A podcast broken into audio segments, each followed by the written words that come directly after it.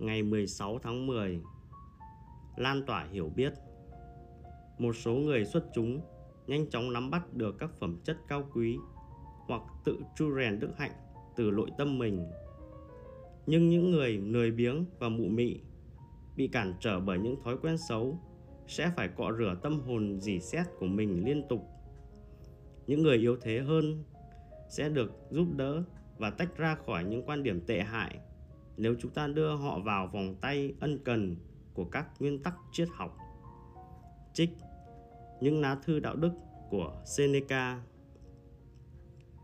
chủ nghĩa khắc kỷ, không buộc những người đi theo nó phải truyền bá giáo lý, bạn không có nghĩa vụ phải cứu bất kỳ ai, bạn sẽ không bị tống xuống địa ngục. Nếu ngoài kia vẫn còn những linh hồn không biết đến những lời dạy của Epictetus hay Marcus Aurelius.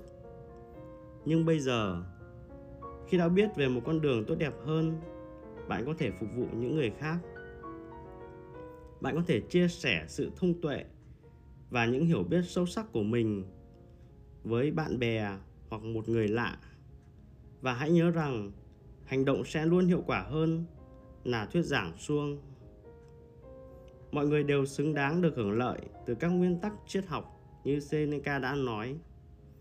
Nếu bạn thấy ai đó đang cần giúp đỡ hoặc nếu ai đó tìm đến bạn để mong được hướng dẫn, hãy chia sẻ hiểu biết của bạn cho họ. Bạn nợ họ điều đó.